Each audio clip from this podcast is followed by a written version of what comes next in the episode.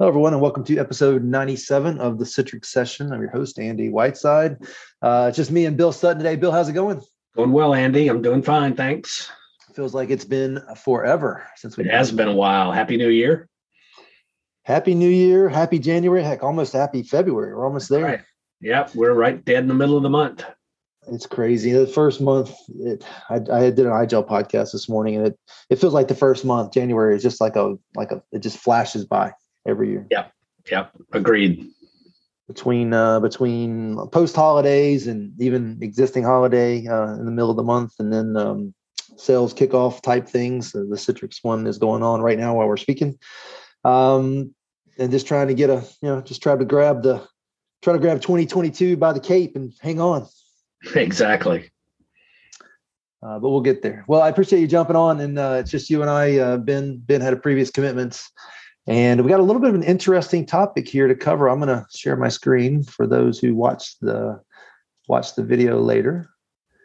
And we're actually doing a review of a blog by another Citrix partner, which you know that's it's tons of value in what other partners are doing. And I we I, I really just saw the topic and read through it briefly uh, a week or two or three ago and said, yeah, let's let's cover that one.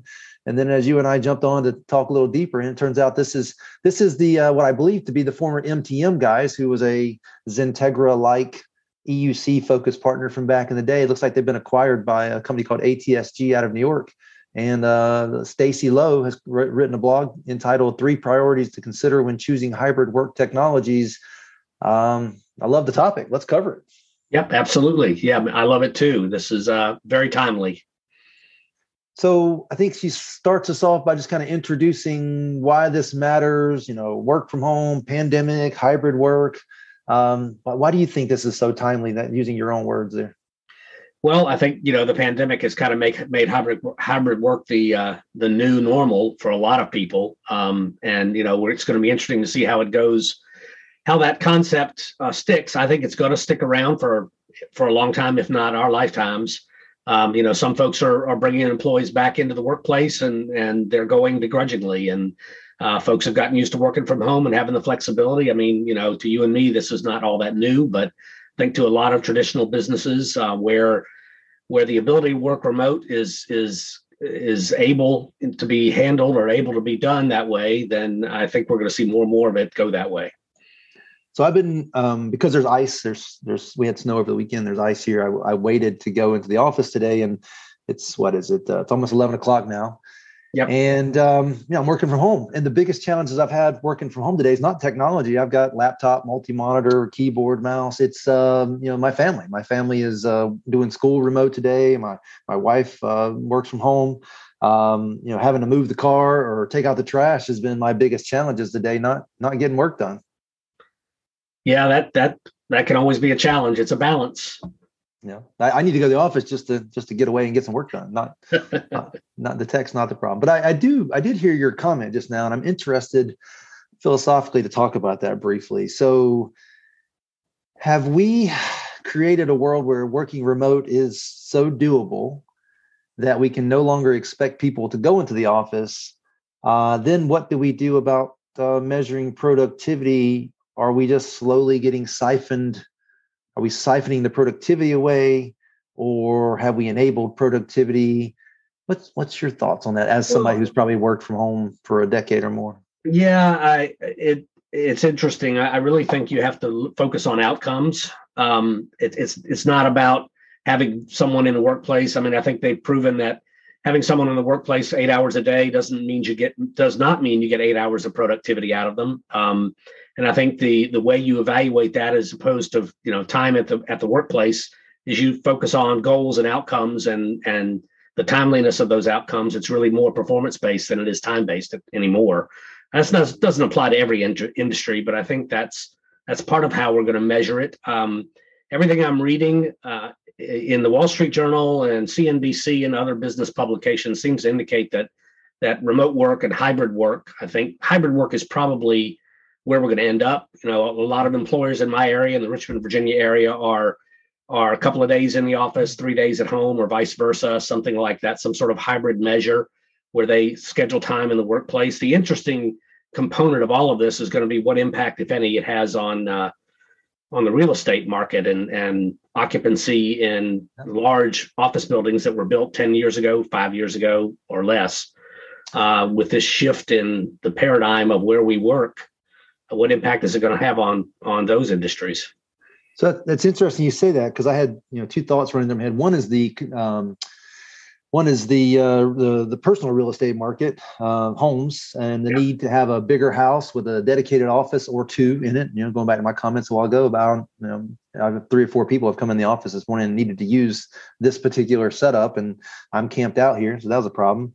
Uh, and then the uh, the byproduct of all this, the, the commercial real estate market, and what happens? I mean, you're kind of hybrid. So, do you need zero um, footprint, or do you need a fraction of what you needed before? Do you need everything yeah. you needed before? It's uh, it's going to be interesting. I'm really concerned that the commercial real estate market fallout that is around the corner is going to have a massive impact on on the economy here. Yeah, I think that it has the potential for that, and I, I really is going to depend on how organizations define their policies regarding hybrid work or or in office work. I know at a major company here in town that uh, scrapped building a second building because of uh, the remote concept that came about via the pandemic. They were already on the fence, but they've essentially scrapped building another, I don't know, five or six hundred thousand square foot office tower, uh, simply because it doesn't make sense. Uh, if they can do a two out two day a week on prem, three day a week remote, or vice versa, um, some sort of hybrid work method, then they could save a significant sum on real estate,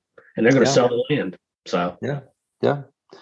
And then what happens to our you know inner cities where people had started moving back to them to be close to work. Now work doesn't have to be there anymore. Is it is there enough appeal for this generation to, to go there anyway so they can be near the restaurants and nightclubs and stuff? Or they, you know, they're gonna come back out to the the suburbs again? Yeah, that's going to be an interesting dynamic. I don't have an answer for that or even an opinion, although I think that uh, you know a lot of those folks are are used to the the kind of the um, the smaller work the smaller living space. Um, a lot of those younger folks aren't really that interested in buying homes. They're more interested in being being more um, mobile, I guess. And uh, you know, the, the rise of the the work the WeWorks and the in our in our in my community, the gatherers, the you know, the co-working spaces. I think we're going to see more and more of that probably. Yeah, you took the words right out of my mouth. I mean, what happens to these executive shareable office spaces, which mm-hmm. you know give you give you that uh, social piece you need, um, but don't require you to be there and, and can be flexible. And you can you have a, an account that allows you to pop into any of those anywhere in the country and you're working again. Exactly. Yeah, we've got one right around the corner. It just opened, and I haven't explored it yet. But from what I hear, it's they're booming. Yeah, yeah, I bet. Okay, well let's uh, let's bring this focus back to the tech side of it and things you need to be thinking about. And really, and just to highlight again, it's a great article. Um, this says priority one. I guess we'll we'll talk through it as if it's the number one most important thing, and then maybe we'll come back and and think through that in a minute. But number one, addressing connectivity and security issues head on. That seems like uh, two interesting things to bolt together. It makes sense as to why they're bolted together. Um, but yeah. um, the kind of two things. So, uh, what what are, what are they covering here with the uh, connectivity and security part of the conversation? Well, I think it's just it comes down to different types of devices and how you get them connected to the environment, um, pairing them with uh, managed services, um, and then of course having a uniform uh, security policy for both remote and in-person workers. You don't want to you don't want to have a different policy for in in person versus remote and and if you design your infrastructure in a way that they both are experiencing or have the same experience through like a hosted VDI or something along those lines, uh, then you make it more easy to support and manage. Um, obviously, the the location of the user is going to be important to making sure they have sufficient connectivity, but security is key here, where you've kind of you know the the endpoint may matter, may not matter. Uh, I know that you, you and I have talked about what we're doing from an endpoint perspective, and other companies need to consider that as well with all of the technology that enables us to manage devices much more easily than we used to be able to. Maybe uh, device management is not really talked about here, but the concept of managing the device and securing the device on the endpoint, um, I think, is going to be key in this.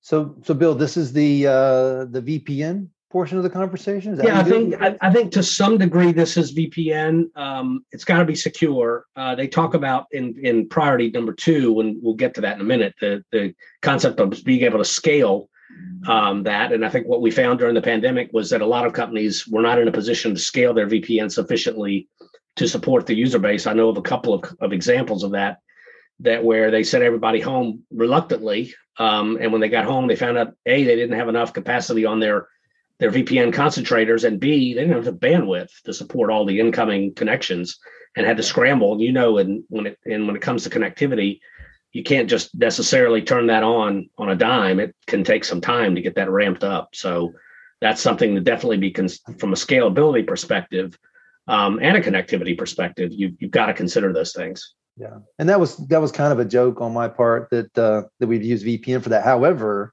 you know, I don't know if you want to ballpark it, but I would say what I'm seeing through the pandemic is 60, 70% of people truly did just turn on VPNs and try to, you know, do what they were doing in the office, but remotely. Yep. And I, you know, I think that uh, that's exactly what happened. And I think that, uh, you know, that kind of addresses the connectivity problem, but it doesn't really help the security problem um, because I think we, over the years, we've seen that yeah, you can lock down VPNs, but it's a tough measure to do, and a lot of folks don't do it right. Yeah, it's like uh, putting a, a nice door on the front of your house with locks on it, but then leaving it wide open. You kind of didn't really accomplish much. No, or leaving the window open. Yeah, yeah, nice locked front door, but a, a window that's cracked so you can get in if you need to. Exactly. Yep. Um, yeah, so let's uh yeah, we did a whole podcast on that. Let's move on to the next one, which is scalable and cost effective you know you find a solution that uh, is better and more robust than VPN, um, but next thing you know, you're you've just created a whole nother IT budget. Help us understand what we're covering here. Yeah, I think what the author is trying to get at here again is is the, the the, scalable solutions like VPNs just really aren't just didn't work well in the in the pandemic and in the hybrid work scenario. Um, you're you're really should be focused on something not only that is scalable and cost effective, but they also mention in here the, the concept of making sure that everyone accesses the same system, has the same experience. And you and I, we've dealt with this before where we've had customers, we still do to some degree, where they have folks in the office that that access the environment and their applications in one manner, and then folks in remote offices access them in a different manner. It creates a support issue um, because it's not a consistent method of access, a consistent way of working. Uh, and I think that's what they're getting out here, uh, particularly as it relates to the cost effectiveness of it, the ability to support it. If it's all the same solution, the same method, the same experience, then it's much easier to to um, support it as well as scale it up because you're scaling up a single system versus mul- multiple disparate systems.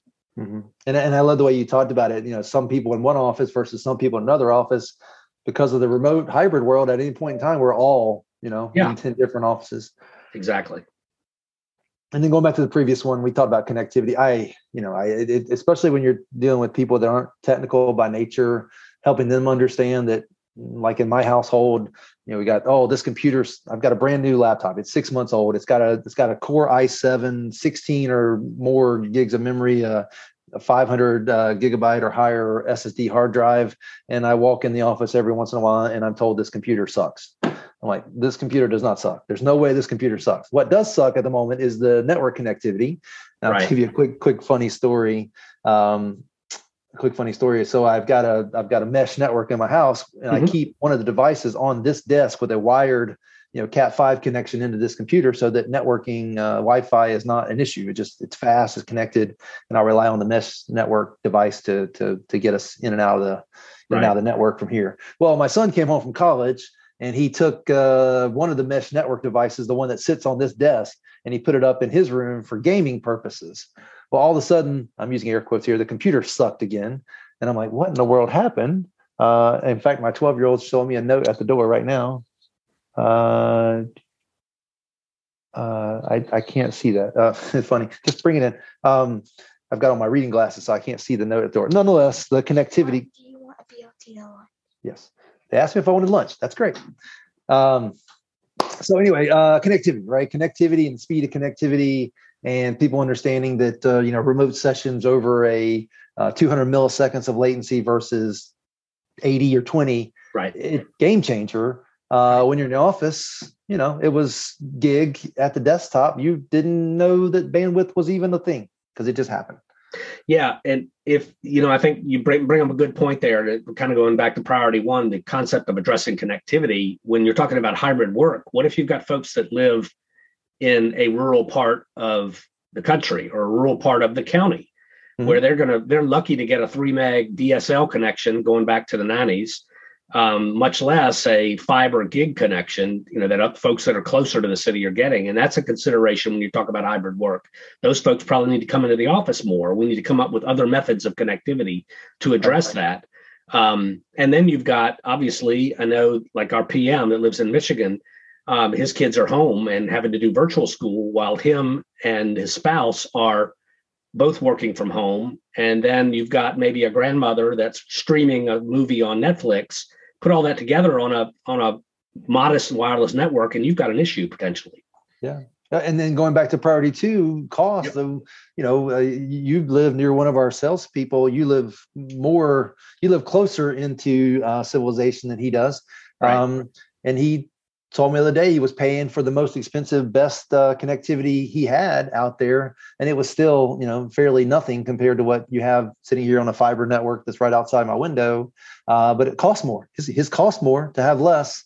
So it gets down right. to priority two. You know, how do you how do you find yeah. something that's cost effective and scalable and gets the job done? And we're just not quite in a world where it's equal for everybody. Yeah, that's why I don't think that's why it's got to be hybrid. Um, and some folks are going to have to make hard choices. I, I just can't work from home. Maybe, maybe they've got to go into the office, or maybe one day they can work from home. They can do off network work or do a basic, you know, basic work where the bandwidth required is minimal. Um, you know, there are ways to overcome some of this. You know, there's some new technologies coming out. There's initiatives um, from the government to get broadband pushed out into rural areas. You know, that could take a decade, but um, you know, there are initiatives to try to shore this up, but it's going to take time and money. Yeah, time, time and money, right? You can solve all things through time and money. Right. Um, yeah, I well, and you you hybrid work, you know, better technology, smarter technologies. Even you know, even if you stop and think about where we're at today with say a, a Citrix um, uh, UDP, uh, EDT, um, right. you know, HDX protocol scenario where it's thinner, it's smarter. It doesn't have to show you every picture on the screen. It wants to show you what's changing and focusing on there using UDP versus TCP. Um, we, we've come a long way. Luckily, the pandemic happened now and not uh, 10 years ago when we were yeah. threatening it could have happened. Uh, the technology is so much better, both from a work and personal perspective. The ability to have 10 apps on your TV that can allow you to watch content all the time is is, right. is, awesome. At the same time, that might be the reason why your your spouse in the other room can't get their job done. Exactly. Yeah. All right. Uh, third priority, and I think the, the, the number three of three here is provide a positive user experience. Oh my, that's like the hardest one. Oh yeah. And when I say it's the hardest one, Bill, think for a minute. Listeners, think for a minute. Think about your favorite restaurant, the, the, your current favorite restaurant. So, Bill, you, you, can say it out loud or, or not, but your your current favorite restaurant. You got one? Yeah, it's probably Bookbinders down in the down in uh, down in the Cary Street area, the bottom, okay. what we call in downtown Richmond. How many times you been there? Oh Lord, um, oh uh, probably a half a dozen at least, maybe ten. Okay. In the past couple of years, past past maybe forty years. Let's say you've been there ten times, and every time it's been a good experience. Ninety-five percent of the time, yes. Okay. So what happens if you go next week and you just happen to get that one waiter, waitress in a bad mood and all of a sudden it's a bad experience? Does your thought on that restaurant change at least in the short, mid or long term? It might change in the short term, but when you look at the totality, I'd probably at least give them another chance or two. Yeah. What I'm getting at there is it only takes one negative experience to ruin a whole bunch of positive experiences. It does. It, it would largely depend on how negative. Uh, it's all you know. It's all levels of of uh, shades, I guess. Um, but yeah, I get your point. You're right. It doesn't take much for people sour, and it kind of goes back to the old days the old days where we still have executives that come to us and say, "Well, I had Citrix 20 years ago. There's no way I'm putting Citrix in my That's environment right. today." Right. Um, yeah, they, well, it's a whole lot different now than it was 20 years ago, as we know. Well, and and the supporting things around it. Their network is hundred times, if not a, if, if, not more, better than right. it was then. More reliable, faster. Right. Uh, you know that guy who was standing up Citrix for the first time has now done it 30 times. right. and he, he gets it better. The protocol's smarter. All all these different reasons why yeah. they shouldn't be blaming Citrix, the company, the technology, when it could have been lots of other things that exactly. caused it. Anyway, so positive user experience is what we're talking about here in this this third priority. Um, yeah, man, you if you got the answer to that one, lay it down. I'd like to hear it. Well, the interesting thing here is if you read this article, the first part of this, I'm, I'm sorry, this section, if you, the first part of it talks about the importance of team unity and health. And this is one of those things where you start where we've got hybrid work or remote work where we need we need to meet. We we are a we are a um, social people, most of us.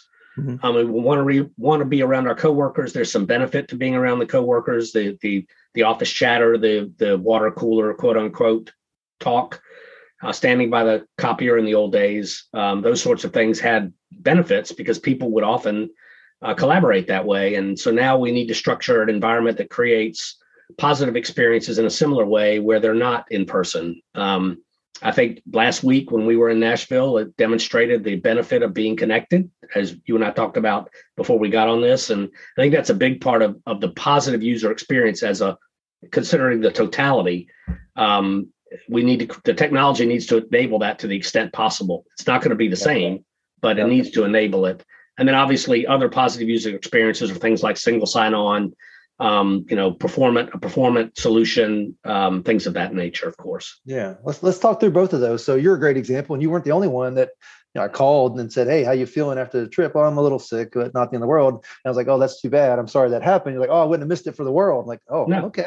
Some people came home sick but they were so happy that we did it and they got that human element at least uh, for this month and you know try to do more stuff but uh, you know we've all been sheltered way too long and people are ready to get out yeah we have. Too much bourbon didn't help either but you know that that is what it is so. There, there were some happy people at moments last week also also some hungover people the next morning. Yeah. I was like are you sick or are you hungover or both? Yeah. Um, okay and then you and this article is going to go here in a few minutes. It's going to talk about virtualization specifically in parts of what I brought up a lot last week. It's, it's going to talk about virtualization. It's going to talk about desktop as a service. To me, what we're really talking about is digital workspace experience, which we talked about last week yeah. being really what we're all trying to accomplish in a positive digital workspace. And you brought up things that are covered here in the article, whether it's access to files, whether it's access to applications, whether it's uh, a single identity that can be used for single sign-on, but has secure practices of multi-factor tied to it. Um, you know, how do you take all this, all these things that we have to incorporate into a true digital workspace experience and make it secure and make it easy and make it better all at the same time? That's that's the nirvana, right? That is the nirvana. And since this is a Citrix podcast, Citrix can enable this when it's done right. And to get it done right, you call Xentegra because um, we can do it right.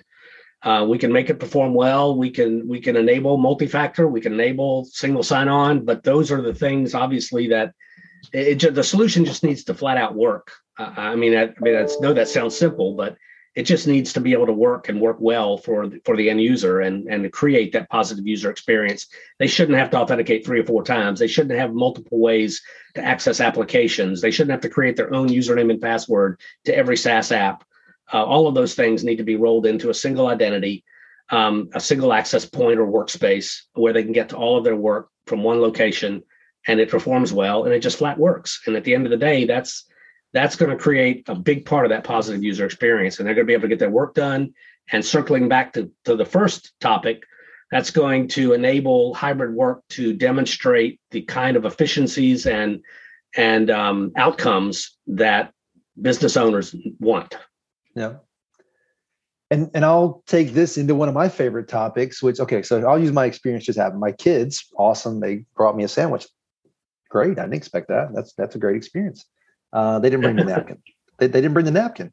And and you know, I have this moment of euphoria. Hey, that was great. And then now I got to call them back and ask for a napkin. What they didn't do, which I need to, you know, try to train myself and my employees and my company and my my family to do is as they hand, hey, what else? Like communication, right? Communication right. is the key to that. Yep. And I think a big part of this poor uh, user experience or provide a good user experience conversation is constantly be asking what's yeah. working, what's not working. And it's a hard thing for people in IT to do because the more you ask, the more work you're going to get. It's like, you know, walking up and saying, Hey, do you, you know, what, what do you need for your meal? What, what are you missing? Are you, you want coffee? Do you need extra utensils? And, and if the answer is yes to any of that, it just means more work for you and it doesn't change how much you get paid. It doesn't, doesn't change your tip. Maybe, maybe it does. Um, but it's that constant communication and, and always trying to figure out, okay, what's missing and how do we, in all three of these things how do we how do we fill in the gaps? Yeah we need to create that feedback loop and we need to nurture it and make sure that it's working and that everybody's comfortable feeding back and accepting the feedback and acting on it. Um, yeah it uh, that's important both you know in terms of what you were just mentioning um, as well as you know as an overall business. And we're taking initiatives as you know XenTegra um, to get feedback from customers through surveys through the the csa program or the um, customer success program, et cetera. So all of those things kind of come together to try to get that kind of feedback that we need from from our customers. But internal feedback is is critical in an organization that's delivering applications and desktops and content this way. They need to understand from the user how's it doing how's how are we doing what are we what are, where do we need to improve a lot of i think studies have shown that users will will click on that that log on button four times or three times before they'll call the help desk Right. Um, well, I need to know they're clicking on that button three times. And if I can get that from a survey or if I can get that from metrics, then we can help fix that and change that perception. Right. Survey, metrics, analytics. Analytics, uh, or, exactly. Or just or just talking to people and, and listening, right? Listening yeah. to see. Yeah. Listen to see what's working. Okay, so that's what we do. I think that's what we're doing less and less of, and I think we need to circle back to that. To be honest. Well, how you you gonna you gonna listen to Bob tell you what's going on at the water cooler when you and Bob never show up at the water cooler anymore together? That's true again. Yeah. yeah. You got to force it to happen. And, That's right. And it's, it's like I tell my uh, my kids, now's the time not to be an introvert. Now's the time to be more of an extrovert because the people that uh, are going to use what's going on as a reason to be more introverted, those are the people that you can now, you know, beat to the punch going forward and, and outperform or or out at least appear to perform perform just because you're putting yourself out there. Right. So um, next section of the blog, the title of it says why your company should adopt virtualization. I'm going to get on my soapbox real quick and change that to say why your company should adopt a digital workspace um, and virtualization. Uh, in this case, probably desktop virtualization or in user uh, compute virtualization is a big part of that. Uh, just kind of walk through the bullets here. The first one says accessibility from anywhere. I think we've kind of covered that. Yep. Yep, definitely. Interestingly enough, I read an article um, yesterday or the day before. I've been kind of sequestered in my office for the past few days, so I read a lot, and thus, and the article was about a, a guy from New Jersey that moved to Tulsa because Oklahoma was offering an incentive for people to come to Tulsa, and he could work from anywhere. So he he got the incentive and moved there for a year and saved a whole boatload of money and now he's moved, bought an RV, is going to go drive around the country. And I don't know that that's something I would personally do, but the point is he can access from anywhere. People can do their jobs from anywhere.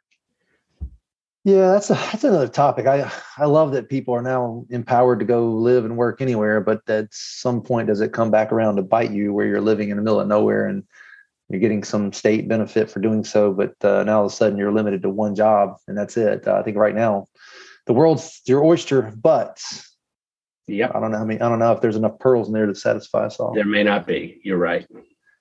Uh, next one, uh, which is really interesting, and I've had people quantify in both directions for me, is increased business because you're able to work more, you're able to cover more, uh, or you're able to hide more. Which one is it, or is it both? Uh, that's a good. That's a good question. I, I think this is about uh, follow the sun model. You know, having folks on the West Coast, the East Coast, uh, overseas, uh, the ability to have people working around the clock. I mean, this is not really anything necessarily new, but I think that the digital workspace concept makes it easier and enables it better. And we do have customers doing this that have developers in foreign countries that are working in the middle of the night using VDI back to the mothership. Um, so yeah, I can see where this would this this could have a benefit, but uh, I think it's really focused on follow the sun type thing right? Uh, the next one says improved security. I think that's very possible and even probable, um, but potentially could have the opposite impact.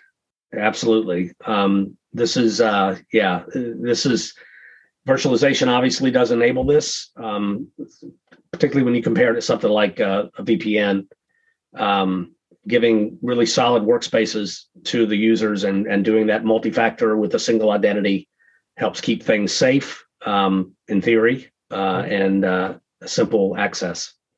Well, let's let's take that specific one you gave. So I've got a VPN in place. I've got uh, some network detection things going on to see what's happening inside that VPN, and then all of a sudden I give somebody access to a um, to a desktop or application over some remote presentation protocol, and the VPN or the analytics associated with the network can't see that.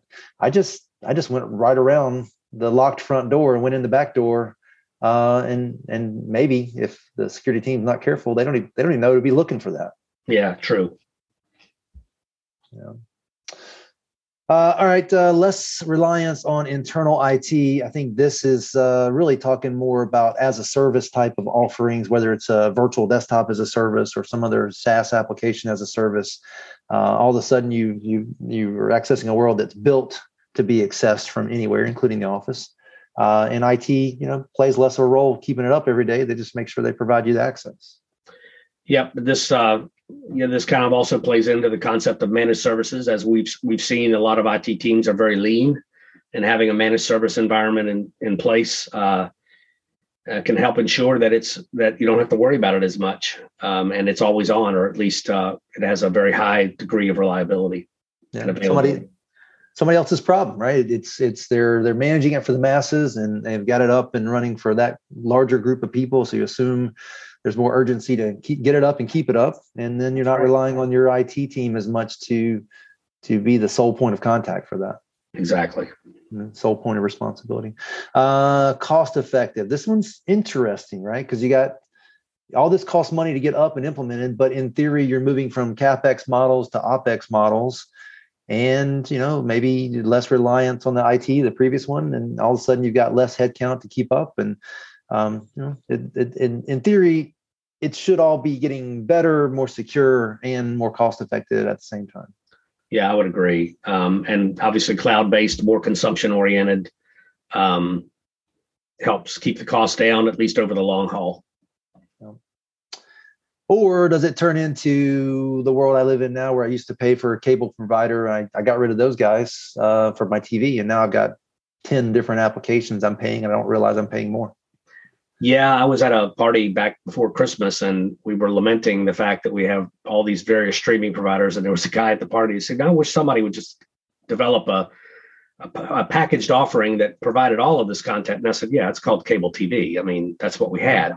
Um, and it seems like we're going full circle. And, and it's we're seeing a similar thing in other areas of business, including technology, and that is everything is as a service. And over time you got to be careful about that and because you can end up with things you're not using that you're still paying for and you don't even know it yeah for sure and and now you're locked into some subscription thing or maybe not locked in but you want that one piece of content that you can only get through that one provider right. and you'll keep paying the 10 15 dollars a month just for that one thing that you can't give up exactly and think about it from the cable. It used to be they have to come out and turn off your cable like they do other utilities. Now the um, app that you're accessing just turns you off. You just right you, you, try to access it and it says i'll let you access for another day but after that you got to pay and then it, it really efficient makes efficiencies on their side more reality yeah the, the one that really gets me is the uh, the um, xbox playstation nintendo stuff those things hit you, you, forget about them and they hit you all of a sudden I, I see this you know $20 charge show up on my credit card bill for nintendo and i'm like what is this well you agreed to this a year ago